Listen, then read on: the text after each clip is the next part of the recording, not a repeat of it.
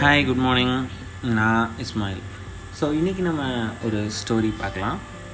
அது புத்தாவோட story so Buddha அவங்களோட சீடர்களோட என்ன பண்ணுறாரு அப்படின்னா எப்போவுமே வந்துட்டு நடந்தே வந்துட்டு ஊர் ஊராக போவார் அப்படின்றது நமக்கு நல்லாவே தெரியும். ஸோ நடந்து ஒரு வாட்டி போயிட்டு இருக்கும்போது ஒரு ஆர்த்தங்கரை பக்கத்தில் வந்துட்டு ரெஸ்ட் எடுக்கிறாங்க. ரெஸ்ட் எடுக்கும்போது அதில் ஒரு சீடர் சொல்கிறாரு புத்தா எனக்கு வந்துட்டு மனசு அலமோதிட்டே இருக்குது கண்ட தாட்ஸ்லாம் வருது. அதுலேருந்து நான் எப்படி காமாக இருக்கிறது? எப்படி நான் வந்து ஒருநிலைப்படுத்துறது அப்படின்னு கேட்குறாரு அப்படியா? நான் சொல்கிறேன்ப்பா அதுக்கு முன்னாடி எனக்கு கொஞ்சம் தண்ணி தாகம் இருக்குது. தண்ணி கிடைக்குமா? அப்படின்றாரு. உடனே அவன் என்ன பண்ணுறான் அவனோட பாத்திரத்தை எடுத்துகிட்டு போய் தண்ணி பிடிக்கலாம் தண்ணி எடுக்கலாம்னு சொல்லிட்டு ஆற்ற பார்க்குறான் ஸோ ஆற்றுல தோச்சிட்ருக்கான் தோச்சிட்ருக்க இடத்துல சோப்பு நிறையா இருக்கும் சோப்பு தண்ணியாக இருக்கும் அழுக்காக இருக்கும் அப்படின்னு சொல்லிட்டு அங்கே வேணான்னு சொல்லிட்டு கொஞ்சம் தூரம் தள்ளி போய் பார்க்குறான் தள்ளி போய் பார்த்தா மாடு ஆடெல்லாம் நடந்து போயிட்டுருக்கு என்னடா தண்ணியே இல்லையேன்னு சொல்லி இன்னும் கொஞ்சம் தூரம் போகிறான் அதனால் நல்ல வாட்டர் எடுக்க முடியல. ஸோ என்ன பண்ணுறான் அப்படின்னா புத்தாட்ட வந்துட்டு புத்தா புத்தா இந்த மாதிரிலாம் நடந்துச்சு. இந்த மாதிரிலாம் தண்ணி இருந்துச்சு. சரி ஓகே ஒன்றும் பிரச்சனை இல்லை. கொஞ்ச நேரம் வெயிட் பண்ணுவேன்.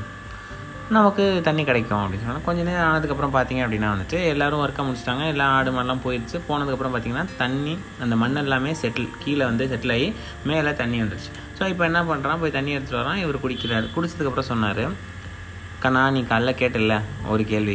மனசை ஒருநிலைப்படுத்த முடியல. கண்ட தாட்ஸ் வருது. நான் ஜெயிக்கணும்னு நினைக்கிறேன். ஆனால் வந்து எல்லாமே என்னை டிஸ்டர்ப் பண்ணிகிட்ருக்கு அப்படின்னு சொன்னில ஸோ அதுக்கு இதுதான் ஆன்சரு புரியலையே. நீ எதுவுமே செய்வேனா மனசும் ஒரு ஆறு மாதிரி தான் மனசும் ஒரு ஆறு மாதிரி தான் நமக்கு வந்துட்டு நம்மளோட கண்ட தாட்ஸ் எல்லாம் இருக்குல்ல. அதெல்லாம் நீங்கள் நினச்சி நினச்சி நினச்சி நினச்சி சரி பண்ணணும்னு நினச்சி எஃபர்ட்லாம் போட்டு எல்லாம் பண்ணும்போது அதெல்லாம் ஞாபகம் இருக்கும். அதுவே நீங்கள் அதெல்லாம் ஃப்ரீயாக இருக்கிறதெல்லாம் ஃப்ரீயாக விட்டிங்கன்னா ஆட்டோமேட்டிக்காக அதுவே என்ன பண்ணும் அப்படின்னா டவுன் ஆகி நம்மளோட எனக்கு நமக்கு என்ன என்ன வேணும் என்ன வேணுமோ அது மேலோங்கி நிற்கும். ஸோ என்ன வேணுங்கிறத சொல்லாமல் என்ன வேணாங்கிறதையும் நம்ம நினச்சிட்டு இருந்தோம் அப்படின்னா அது மேலே இருக்கும்னு சொல்லுவாங்க. ஸோ இதுதான் வந்துட்டு சீக்ரெட்னு சொல்லுவாங்க. இப்போ நான் வந்துட்டு எனக்கு வந்து இந்த இது விஷயம் டிஸ்டர்ப் பண்ணுதுன்னு சொல்லிட்டு அந்த விஷயத்தையே நினச்சிட்டு இருந்தீங்க அப்படின்னா மறக்கவே முடியாது. எது உங்களை டிஸ்டர்ப் பண்ணதோ அதுவாக நீங்கள் ஆகுறீங்கன்னு சொல்லிட்டு அப்துல் கலாம் கூட சொல்கிறாரு ஸோ நீங்கள் உங்களோட பாசிட்டிவ் தாட்ஸை மட்டும் கொண்டு வாங்க. நீங்கள் என்ன ஆகணும்னு நினைக்கிறீங்களோ அதை மட்டும் நினைங்க. மற்ற எந்த டிஸ்டர்பன்ஸுமே நினைக்காதீங்க. அதில் வருதுனாலும் ஜஸ்ட் லீவ் தட் அதை இக்னோர் பண்ணுங்கள் அதை நினச்சி ஃபீல் பண்ணாதீங்க. அதான் ரொம்ப முக்கியமான விஷயம். என்னால் வந்துட்டு நைட்டில் சரியாக தூங்க முடியல. It takes time for me அப்படின்றாங்க நிறைய பேர். சில பேர் வந்துட்டு பார்த்தீங்கன்னா என்னால் வந்து எந்த ஒரு விஷயத்தையுமே ஸ்டார்ட் பண்ண முடியல. நான் வந்துட்டு ஏதோ வந்துட்டு போயிட்டே இருக்கேன் அப்படின்றாங்க.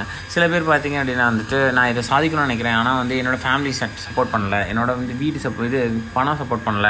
நான் வந்து ஒரு கம்பெனி அமைக்கிறேன் எனக்கு காசு பத்தலை. அந்த மாதிரிலாம் சொல்லுவாங்க. ஸோ இது எல்லாமே வந்துட்டு உங்களோட விஷயில் உங்களோட ப்ராப்ளம்ஸ் ப்ராப்ளம்ஸை நீங்கள் நினைக்கக்கூடாது உங்களோட விஷ அதிக அதிகம் அதிக அதிகமாக நினச்சிங்க அப்படின்னா ஒன் டே அந்த விஷயம் வந்து செமையாக வரும். கண்டிப்பாக நீங்களும் ஜெயிப்பீங்க. So believe in that thank you